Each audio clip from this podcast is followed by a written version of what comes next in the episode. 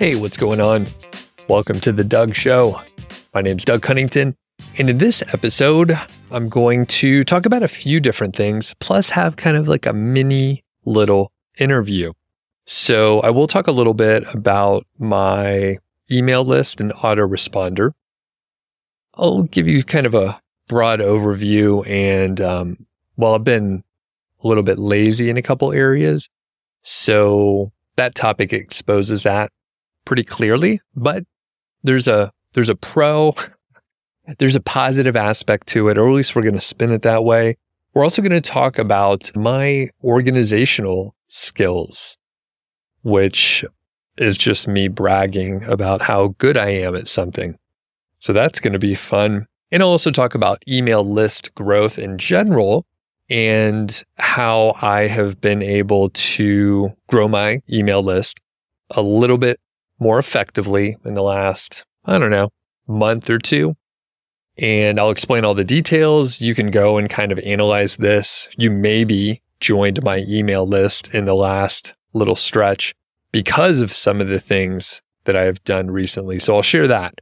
The email stuff, of course, ties together.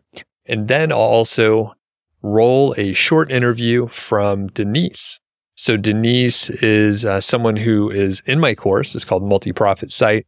And we're doing a coaching case study together over the next year or so. And we'll get into um, some of the details of her background. But the thing is, I recorded a, a shorter interview with Denise. It's about 15 minutes long or so. And those tend to do a little bit better on the YouTube side. I want to use all the content that I can and repurpose it and republish it in different ways. So if you're listening on the audio side, that's great. I, I love the audio people. I'm an audio person myself. I mostly listen to podcasts on audio, not on YouTube. The YouTube side, you guys are great too. Different market, different um, sort of viewers in general. But the thing is, a lot of people do just use YouTube as a podcast player, especially if you have YouTube Premium. You could just like turn off the screen, put it in your pocket. You could download stuff. I have YouTube Premium myself, but I just don't use YouTube as a podcast listener. Anyway, the point is, I'll be publishing like this full normal podcast episode on the audio version as normal. On YouTube, I will publish it on uh, sort of the full version as well. But I'll also have a segment as sort of a clip where it'll just be Denise's interview and nothing else. So I'm experimenting, essentially like doubling up and republishing things in different formats, different links with a different intro and a different outro, and see how it goes. It turns out I'm not too precious with YouTube and I try not to, uh, you know, cater to the algorithm too much, which uh, ultimately hurts my uh, number of views and watch time and number of subscribers. However, it keeps me sane and it keeps me from burning out. And it also means I do what I think is the best thing for the viewer, the consumer on the other side, the listener, and myself. And if, if I had to rank it, I actually, I think of myself over the listener. Oh, you know what? It's really close because I, I mean, I would not, I wouldn't even produce these if it wasn't for the listener. So I guess the listener or the viewer does rank a little bit higher, but I consider my own sort of the sustainability of this whole thing is a very high level. So I don't want to burn out. I don't want to produce content that I'm not happy with or that is a drag or that I just don't enjoy. I mean, there are a lot of there are a lot of people that could be on the show and I could interview them and they could bring value, but I'm just not interested in the topic area. And sometimes these even come in via a warm introduction and like I know who they are, but it's just like the wrong topic area and I just don't give a shit about it. And I don't want to interview someone if I don't care. It'll come through uh, very, very clearly that I'm not into it. Now, if you're watching on the video side, you'll notice that I'm wearing one of my Melanzana hoodies here with a hood on. And in many places, you know, it's starting to warm up. But, and actually here in, in the Denver area, it's warming up a little bit. but I'm in my basement and there's a vent right over my head and it kind of blows and makes my head cool. And the thing is, I had the the hood on and the headphones on over it. And I was like, it looks kind of dumb. I should take this off. You know, I'm shooting video here and everything. And then I realized that the only time I seem to get comments is if I wear something weird, like I wore a hoodie a few months ago and it was red. It was very bright red and very just really bright. I mean, it really was a saturated color. And there were like 30 comments about how I looked silly. So this is apparently how I'm pandering to the algorithm and it's at my own expense because people unfortunately are going to make fun of me. In fact, right before I started recording this, someone left a comment on a recent video and they were I, i'm not sure if they were making fun of me or if it was an actual compliment about the hat that i was wearing but i mean the fact is my head gets cold. I'm bald. You know you got to keep this thing covered up. Whether i'm in the sun or if i'm in a cool basement i'm covering my head so anyway i'm wearing i'm wearing a hood uh, for the people that are just listening it looks great just imagine you know a sexy bald man with a hood on like that. That's what it, and some headphones over it. That's what uh, the people on YouTube see. So that's what we're going to do today. And the, if I got my dates right, yeah, sure do. So if you're listening to this the week that the episode comes out, that'll be April 17th through, I believe, the 21st, my course, Multi Profit Site, is open for enrollment.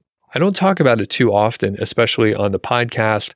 And, you know, part of the reason is the course is not open for enrollment all the time. I open it up four times per year, quarterly. So it's, I mean, you can mark your calendar if you want.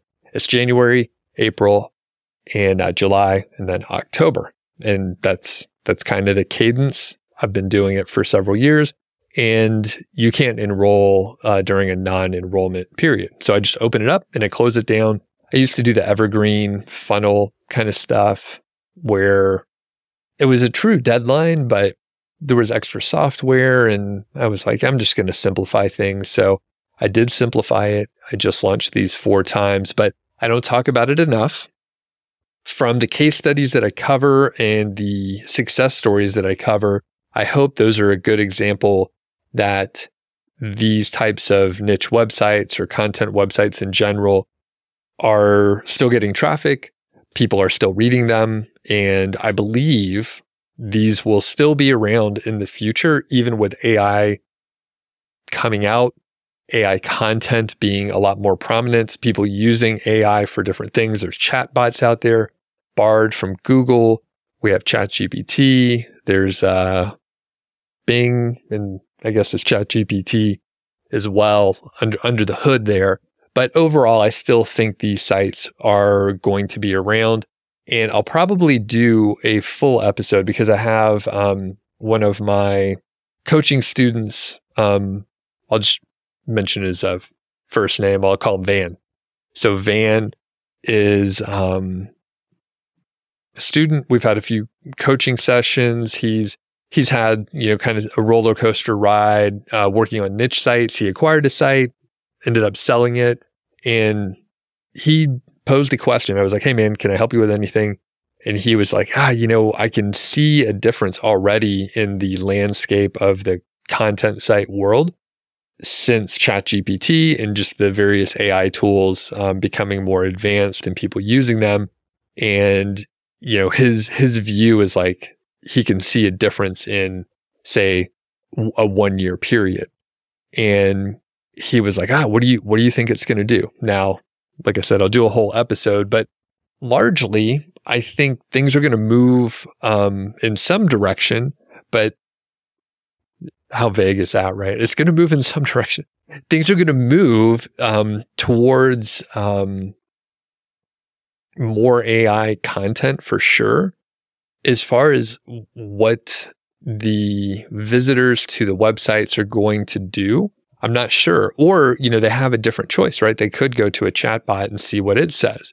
But I think once people get burned um, by trying to use a chatbot to, like, say, make a choice on what phone to get, for example, if they follow the instructions from a, a chatbot, it's probably not going to be the latest and greatest phone. All the information is going to be out of date. And unless you can get up to date information from the various manufacturers' websites, or maybe a niche website that does have accurate information, then you really don't know how accurate it is. So the use case that I'm describing is I go over to some chatbot and I say, "What phone should I get?"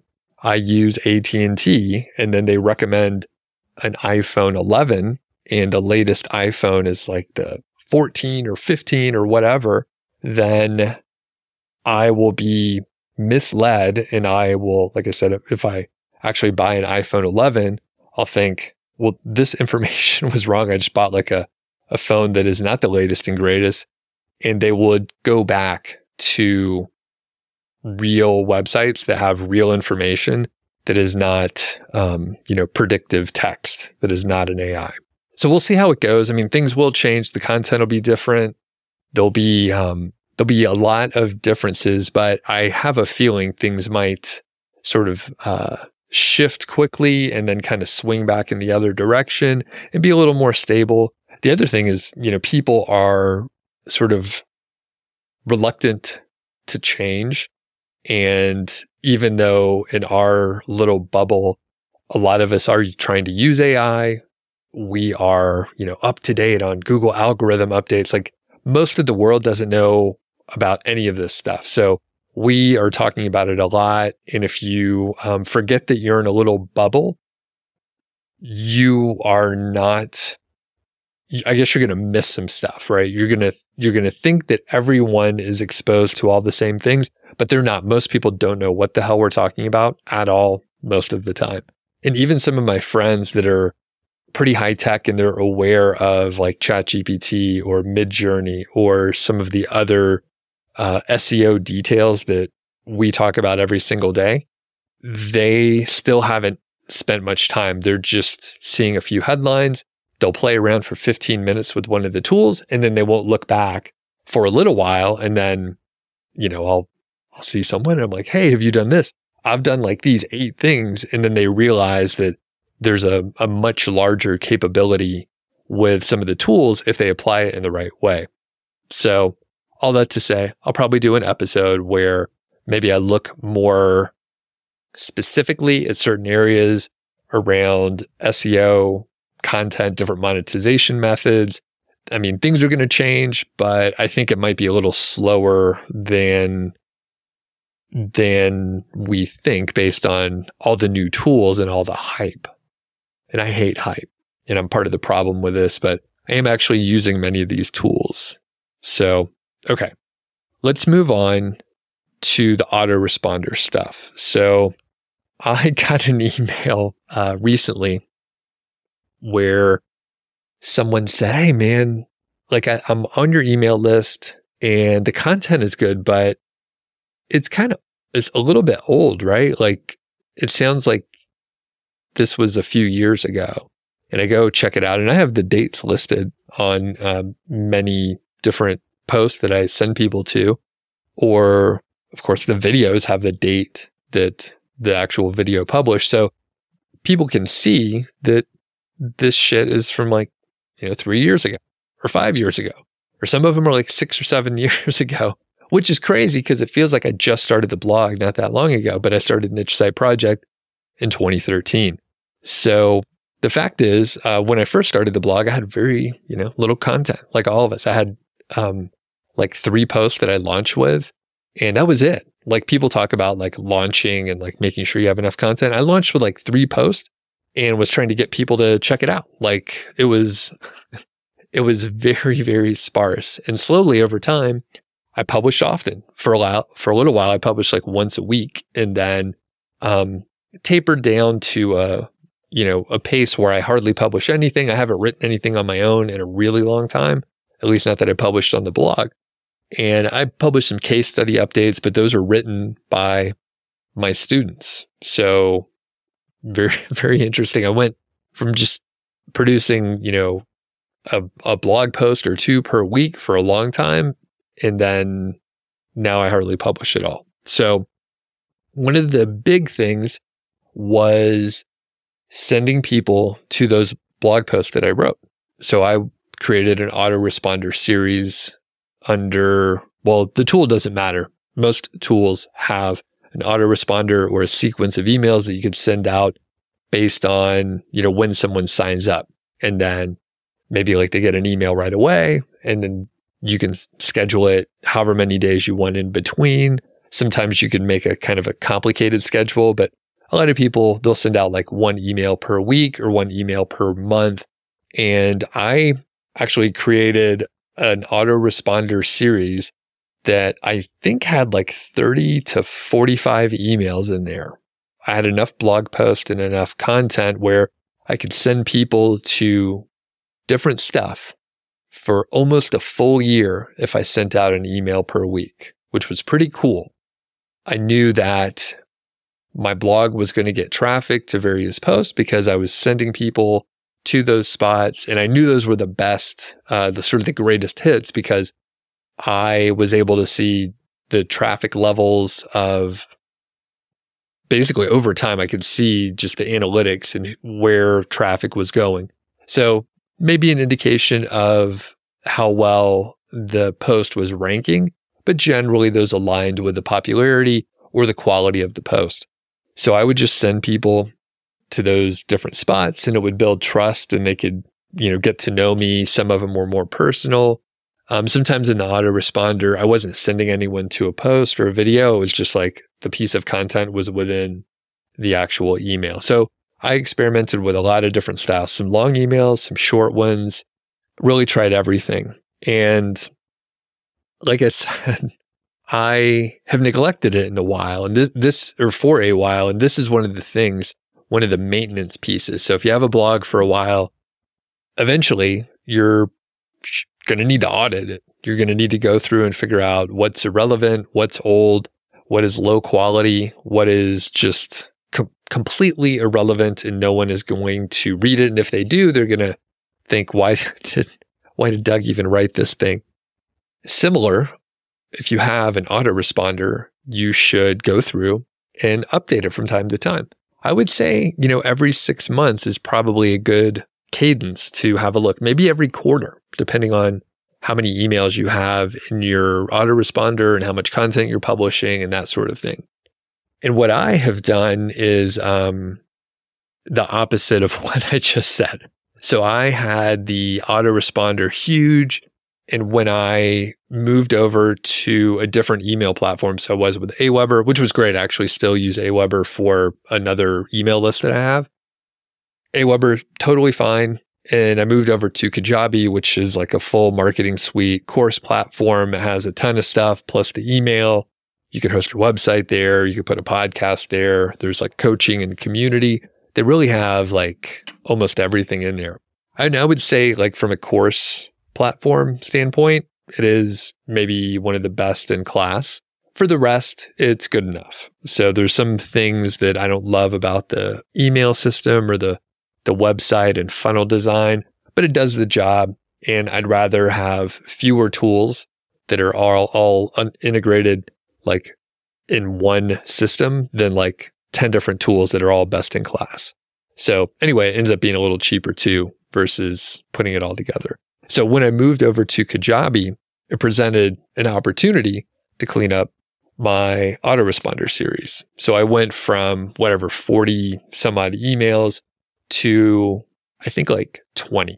So I I got rid of stuff that was irrelevant. I only kept the very best. I had years of data. This is the cool part. I had years of data to see, you know, which emails had the biggest or the highest open rate the highest click through rate. So it was very clear what was the best content and what was, you know, basically the best email. So I just moved those over. And even then, so right, I had the analytics to back it up. But even then, I looked through it and there were a handful of those that were kind of not relevant. So essentially, I took my, you know, the best shit and then moved that over. And then I got the email and someone pointed out, Hey, man, these seem pretty good, but it's kind of old. Is it still relevant?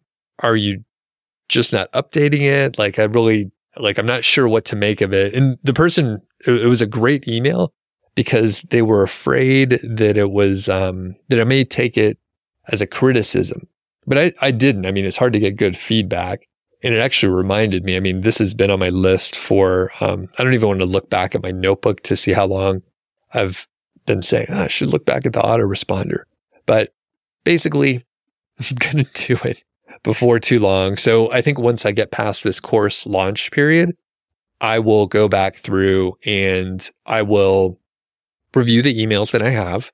And like I said, I think there's about 20. I think my goal now is to have about, I was going to say 10. I want to half it again. And basically, I'm probably going to keep maybe the best 25%. We'll say 20. We'll 80 20 this thing, right? So maybe I'll keep the best 20% of the emails, which those will be the cream of the fucking crop, right? So I've I whittled it down from like 40 some odd emails to about five. So those are going to be the very best emails. Then I have data from the last, say, 10 months or so. And I could just pick the best emails from the last 10 months and then put those in the autoresponder. Again, I think I want to have 10 or 12 in the autoresponder series currently. And then after that, I can, like I said, maybe every six months or quarterly, I could revisit it, I could kick off some of the old stuff, bring in some of the new. And it's it's a bit of a honestly, it is a bit of a struggle currently now because I do have a large amount of content. And if I'm really whittling it down, I'm going to end up throwing out some content or some emails that's actually pretty good. So I have to be strict with myself and get rid of stuff that's pretty good in favor of keeping the the great stuff. One other thing to throw in, which I, I just thought of here, is I've been sort of like reinvigorated from a content and writing standpoint from listening to Derek Sivers. So Derek Sivers was featured in, I think, the second edition of the Four Hour Work Week, and then he's been on a lot of podcasts in the last several years. And I didn't realize it, but I I must have really taken a lot of cues from Derek and listened to a ton of the interviews, you know, read his section in the 4-hour work week and like heard him say a few things that I just kind of adopted and tried to shape my life and my business from the lessons that he was sharing when I went back to read some more of his content, I saw like he's he writes in a similar way as uh, Seth Godin. So you know, short blog post, short, punchy sentences, and no longer than it needs to be. Very strong editing, very like amazing writer, communicator. And I listened to a couple interviews with him and then I downloaded a bunch more. And then I realized he released a few books that I didn't pay attention of or pay attention to. They are from his blog, but he consolidated them and packaged them up into books. So I bought all of his books, four of them, and they are certainly in a Seth Godin style, I think.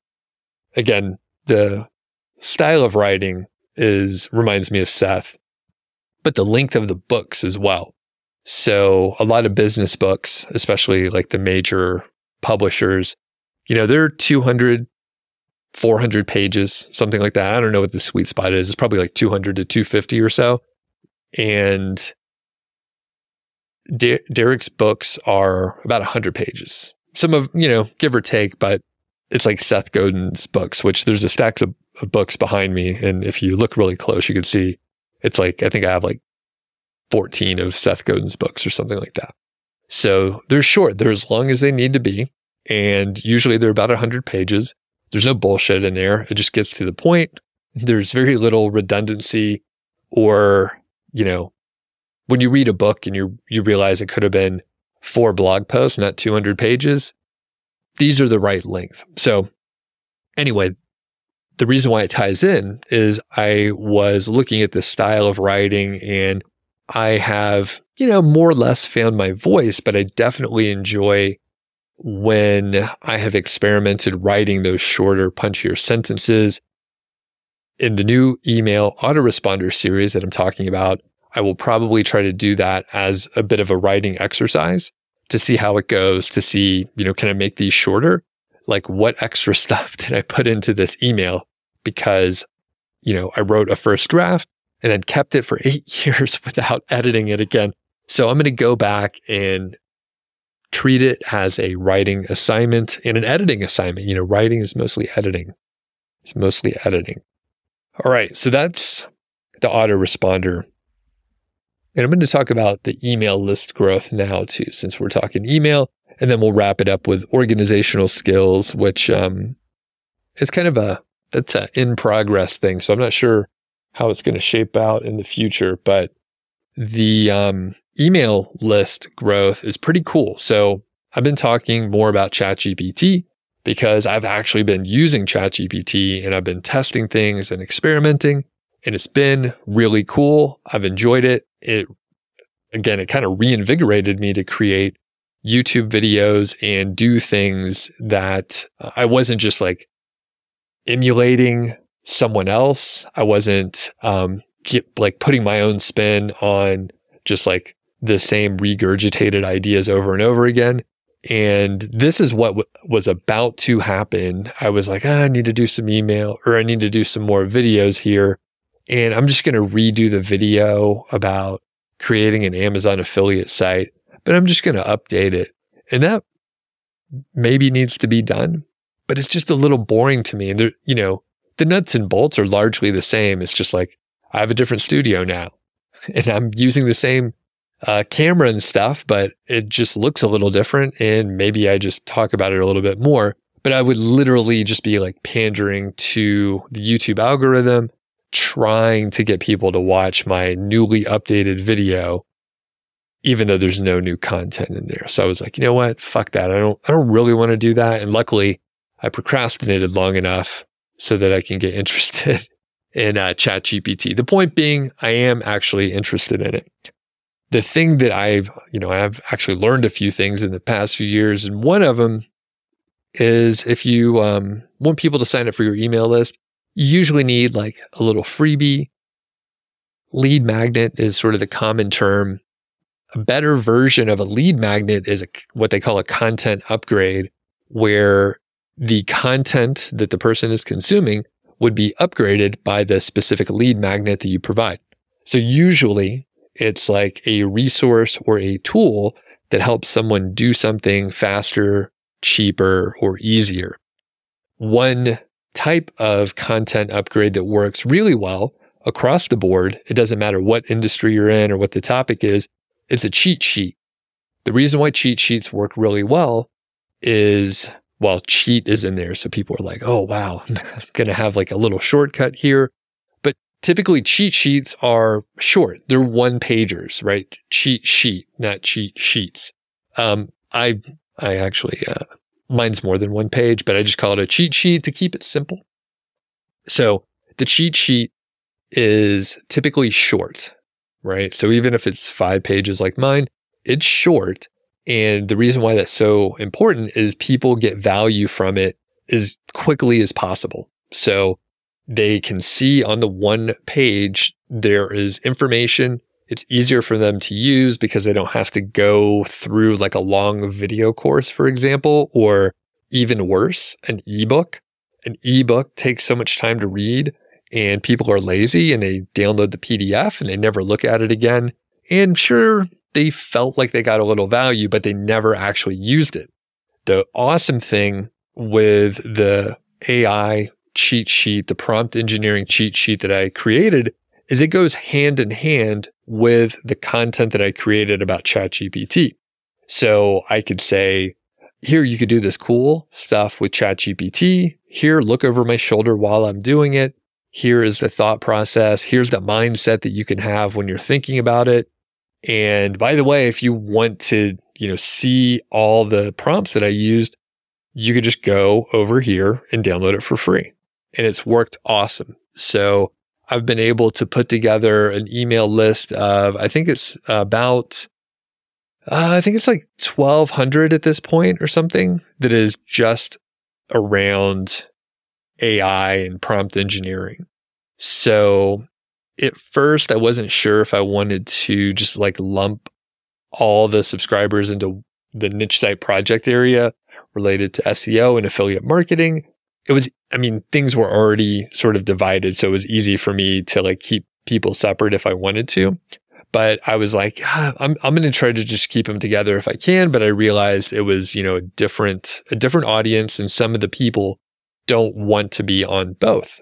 So I probably will have a little cross pollination just to test it. You know, a lot of times there is some overlap, but yeah, looking at the stats here, it's yeah, 1400 people that I have grown the list in just a few months here. And it's really sort of accelerated in the last few weeks. So it was a little slow at first and it took a couple iterations, but now it's sort of going along. And, and the thing is, currently, right now, I haven't um, gotten into a specific schedule of publishing ChatGPT content.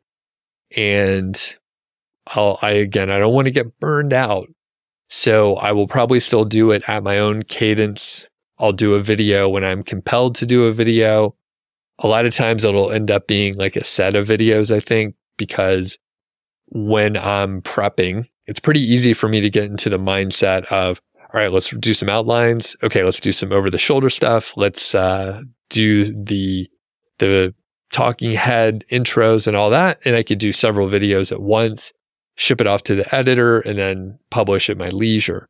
So that'll probably be what it's like versus me thinking, all right, I got to publish something every every week or whatever. And the cool thing is I do see some YouTube channels that sprang up in the last, you know, say two months or so and the growth is amazing. It's so cool to see a brand new channel, handful of videos, and their their experience, right? So they they have YouTube channels already.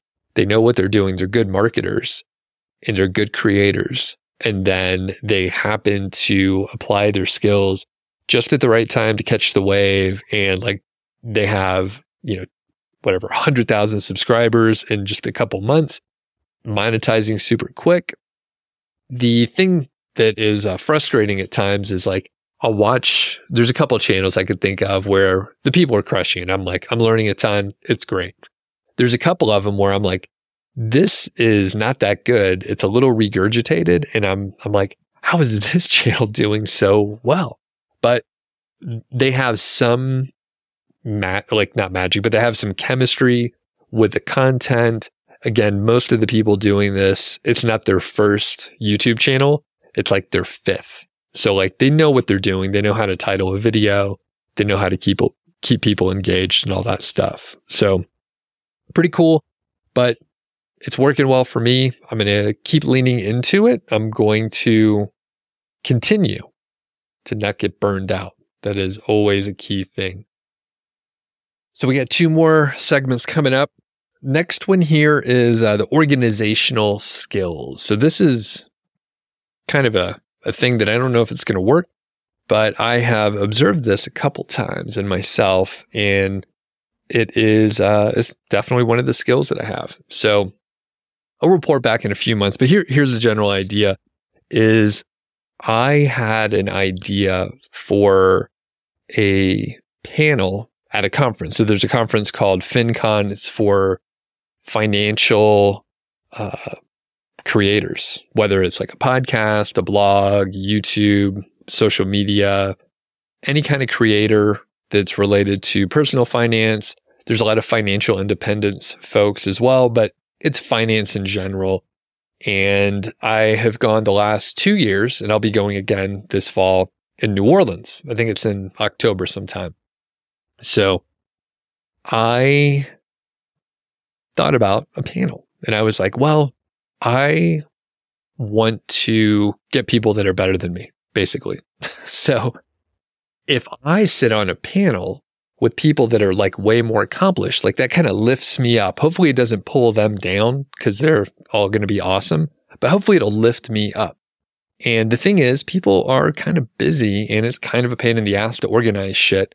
And panels are a little bit different because you have to wrangle um, a few other people, right? At least someone has to be the wrangler. And, you know, a lot of times people don't want to make decisions. People don't want to drive things.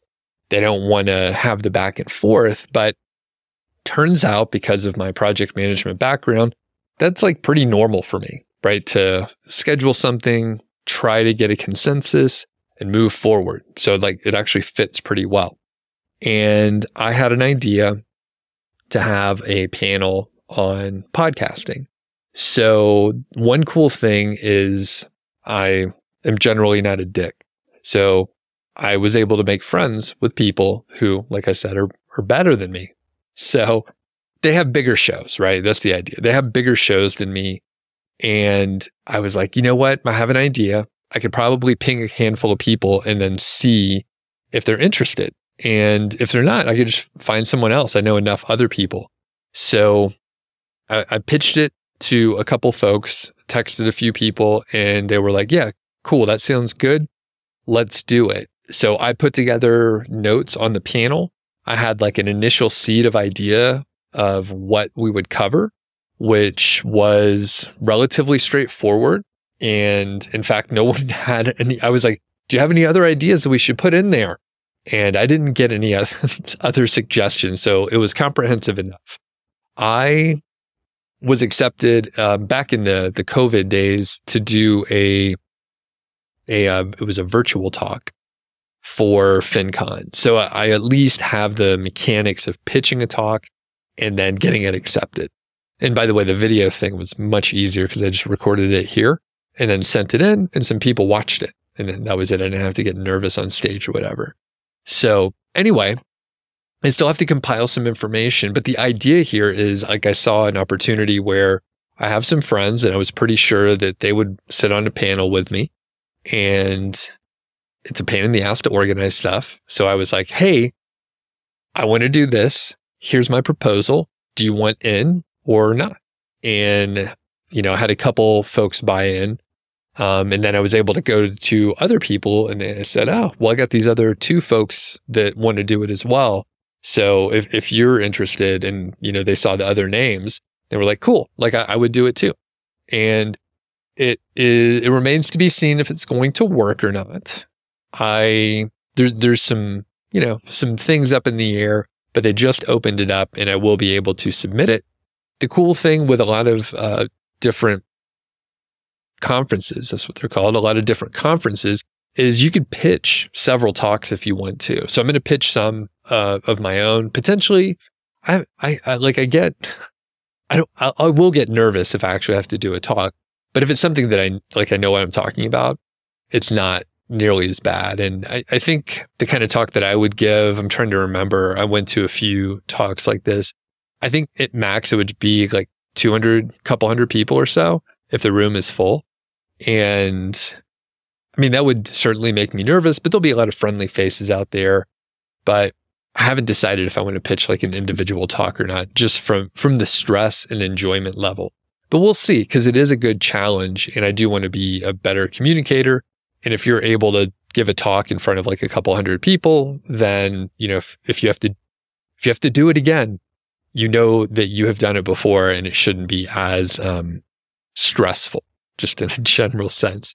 The other idea here, and, and, the reason why I'm mentioning it, I said I was just going to talk about how I'm good at that kind of thing. But a quick other example is I put together mastermind groups. So when I first started working online, I ended up in mastermind groups with people that were way more advanced than me because I was the one organizing it. And I pulled together a group, but I was able to learn so much from other people because I was willing to be the hub and pull other people together. And I've heard other folks doing this. So I'm sure I heard someone talk about this same concept. And I was like, oh shit, I, I could, I organize meetings all the time. I can facilitate it. I can make sure it runs on time, blah, blah, blah.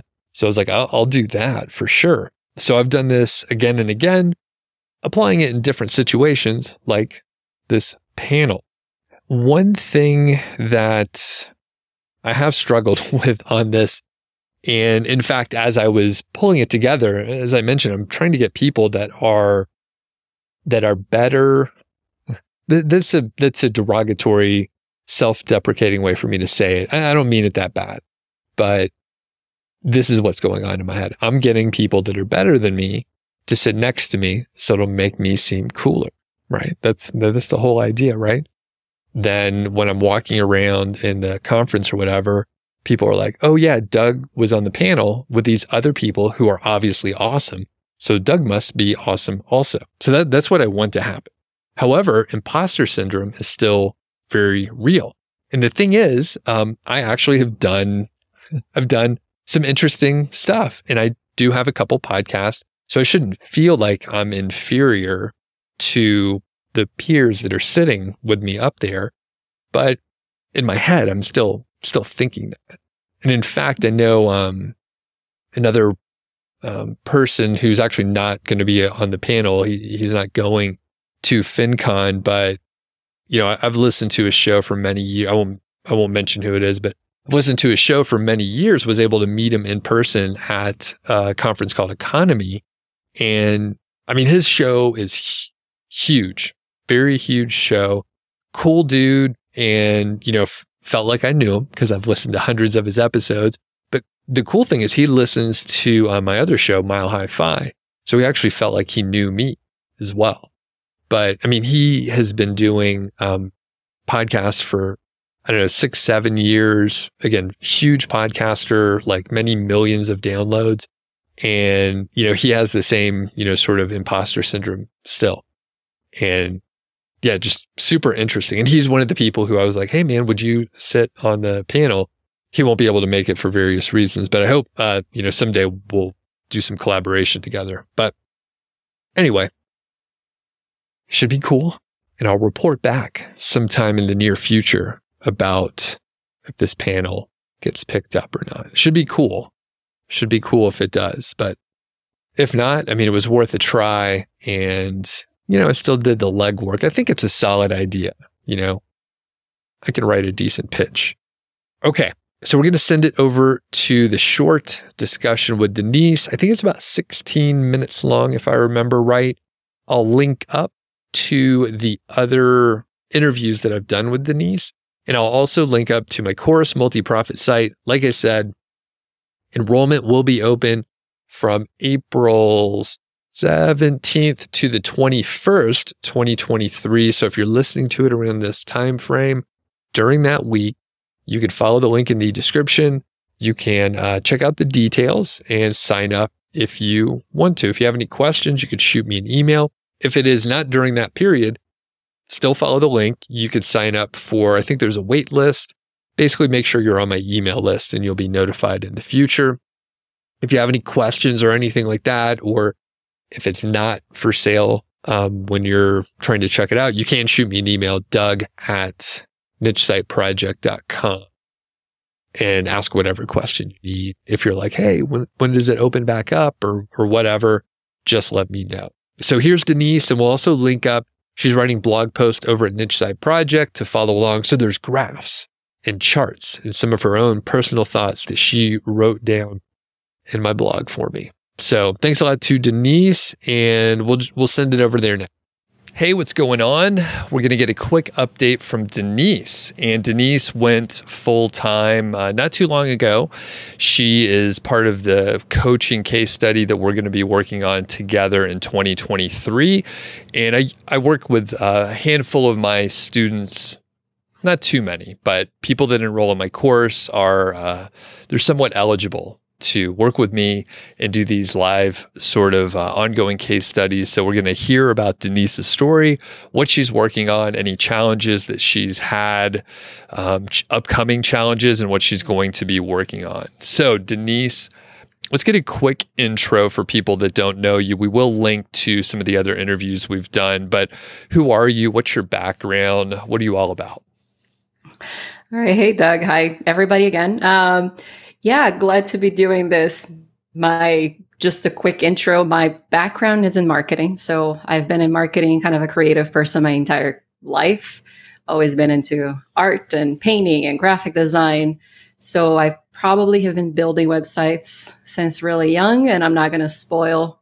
Going to have to listen to the other interview to know about my my website at 12 years old. But um, yeah, I've been doing that for a long time, but it wasn't until probably 2015 or so that I left my job at the time, spent a year traveling, kind of took a sabbatical, uh, needed a break, uh, started doing a lot of things on my own, freelancing. And I think it was around that time that I came across uh, Pat Flynn's podcast. And I, that was my introduction to this world of passive income. So ever since then, uh, I ended up going back to corporate.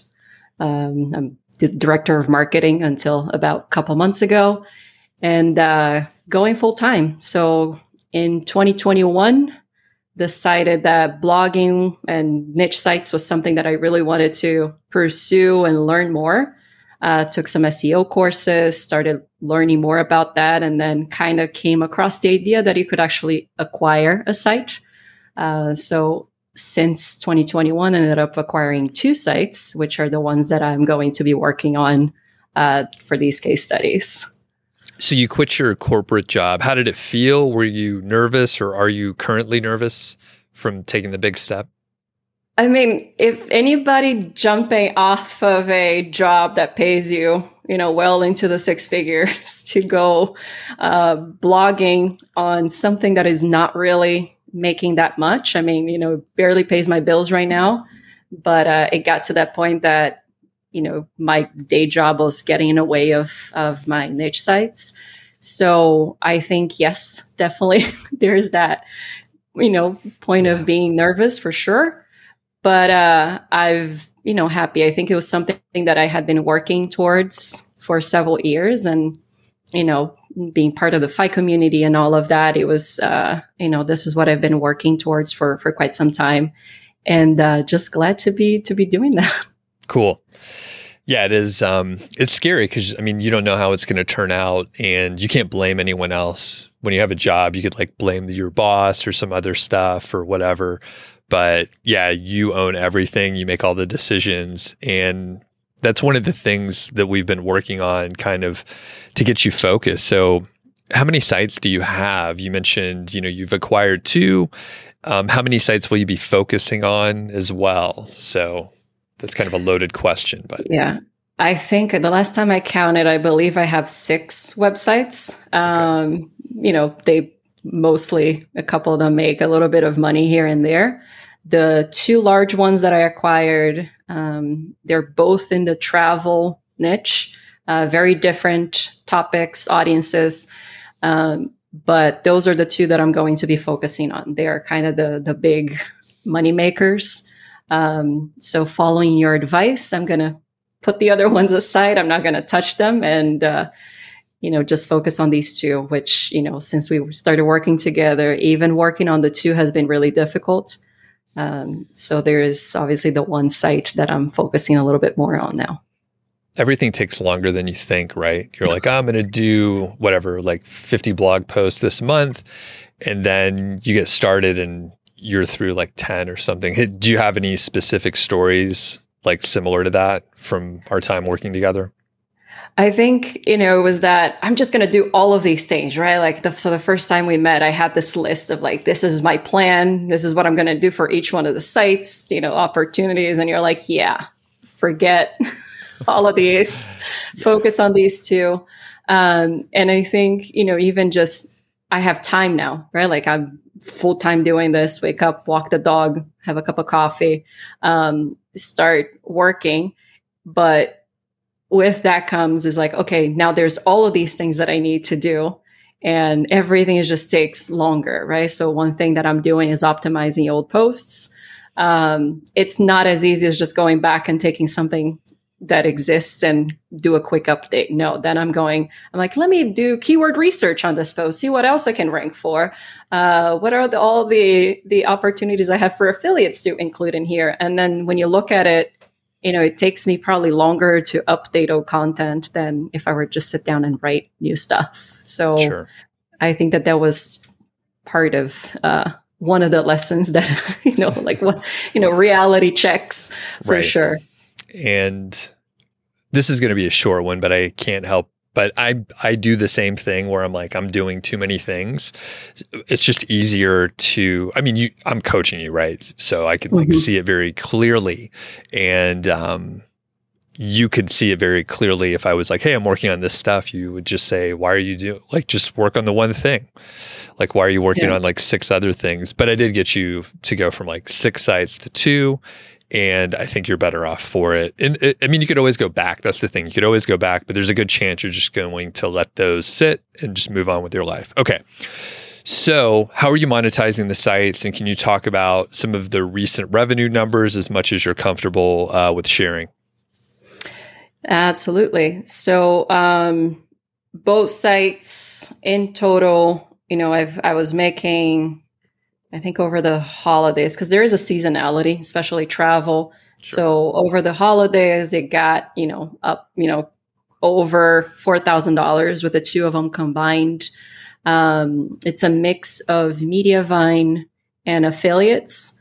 Not that much of affiliates right now. I think that that's one of the opportunities that I have to really focus more on that. But overall, kind of in a regular months, the past couple months, uh, the average on site one has been somewhere between 1500 and 2500 and then site two is pretty steady at around 800 you know like i've gotten a couple of like over a thousand dollars on that one.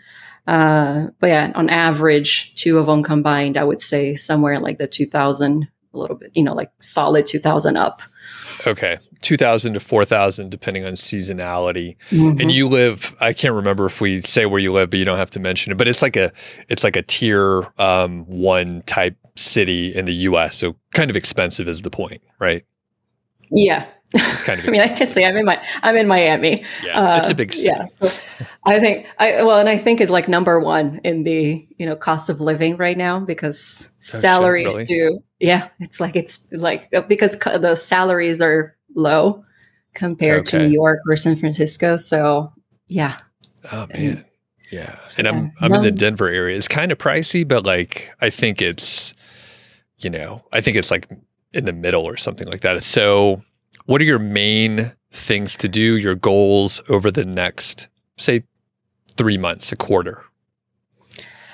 I did a lot of housekeeping. So I did change the theme on both sites. Uh, that was something that I had been wanting to do for quite some time because I felt that that was keeping me from doing a lot of things that I wanted to do with the sites. Uh, now I have a theme that I'm comfortable working with. Um, you know, I've seen a lot of improvements on traffic and speed just by by doing that.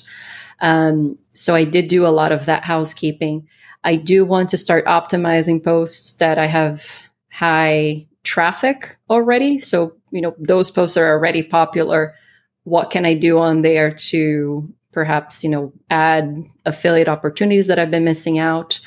Um, I did find a lot of affiliate links and things that were not working, um, old things. So there's just a lot of that, especially, you know, you buy a site that you're not fully familiar with the right. content. Like I know all those destinations, but you know how the, the, the website was built and those links that were included. Uh, so it's a little bit of a, a process, and um, you know just start building email list, adding more content, creating content clusters. Um, again, there's a lot of things to do, and this is why I need Doug to tell me what to focus on, right. because otherwise, I'm not going to make it very far. Okay. Yeah, there's there's plenty to do. And w- one thing I'll, i want to just go a little deeper on. You said that you felt like the theme was holding you back, and that's an area where often I'm like, ah, you know, don't worry about the theme. Like, who cares? Just move forward. Why was your theme holding you back? Well, on each site, it was a different reason. Uh, site one, it was something that was a little outdated. Uh, the site had been built on a child theme to the Genesis framework, which is a great framework. But because it was a child theme, there were certain things in there that I couldn't change. And, you know, technology had evolved with blocks and all of that. And it was just clunky and hard to manage that site. So that was with site one. Um, just limiting what I could do and kind of, you know, not being able to use uh, features that are newer. And then for site two, um, you know, love Mediavine, but uh, it was built on the Trellis uh, theme. So not only, you know, we got to pay, I don't know, I think it was like 15 bucks a month or something um, is, was what that theme cost. And it was just, I just didn't like it. It was just heavy and same thing, right? Difficult to manage. Um, right. But yeah, I don't like paying for themes. I have a couple of uh, good ones that I've yeah. paid for already that I can use in all my sites. So uh, yeah, okay. so part of it was more of that part of that, like speed and just the ability to um, design and make changes. Okay, got it. All right last couple questions here. So, any major setbacks or failures in your journey so far? It's only been a few years, but yeah, any kind of issues you've run into? Uh, I'll say this. I don't think that there's like big things other than obviously the shiny object syndrome, which is the reason why I came to you and I asked, you know, to kind of be a part of your your coaching program so you can help me stay focused. Um, but I'll say a couple of things that I did not expect buying a site. I think if you buy perhaps a niche site, you know, product reviews or something, you wouldn't run into that. But I did struggle to connect with the content of the site. So for a long time, it was like, this is great. I've been to, it's a travel place. I've been to all of these locations, or, you know, 98% of them. Um, I have that experience. I can talk about it. I've done it. I love travel but the bulk of the content was written by somebody else and it had somebody else's perspective and voice. And for a long time, I found myself, when I started adding content, I found myself trying to mimic that voice instead of my, you know, putting my own. So I think I'm still struggling with that. Uh, changing the theme definitely helped. Um, you know, kind of just being now that I'm able to do this more, kind of eh, spend more time working on the blog, uh, interacting with the email list, and kind of having those interactions with people is making a little bit more comfortable feeling, okay, this is my own. Like this yeah. is, you know, from that point on, this is this is mine.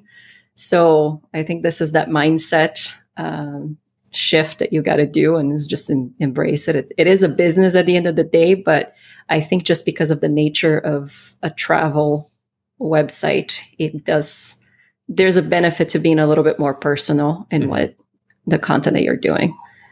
And you're a traveler too, so it makes sense that yeah. you wanted to connect with it. Long term goals. So, say, I don't know, two years out, five years out, something like that. What do you want this to look like?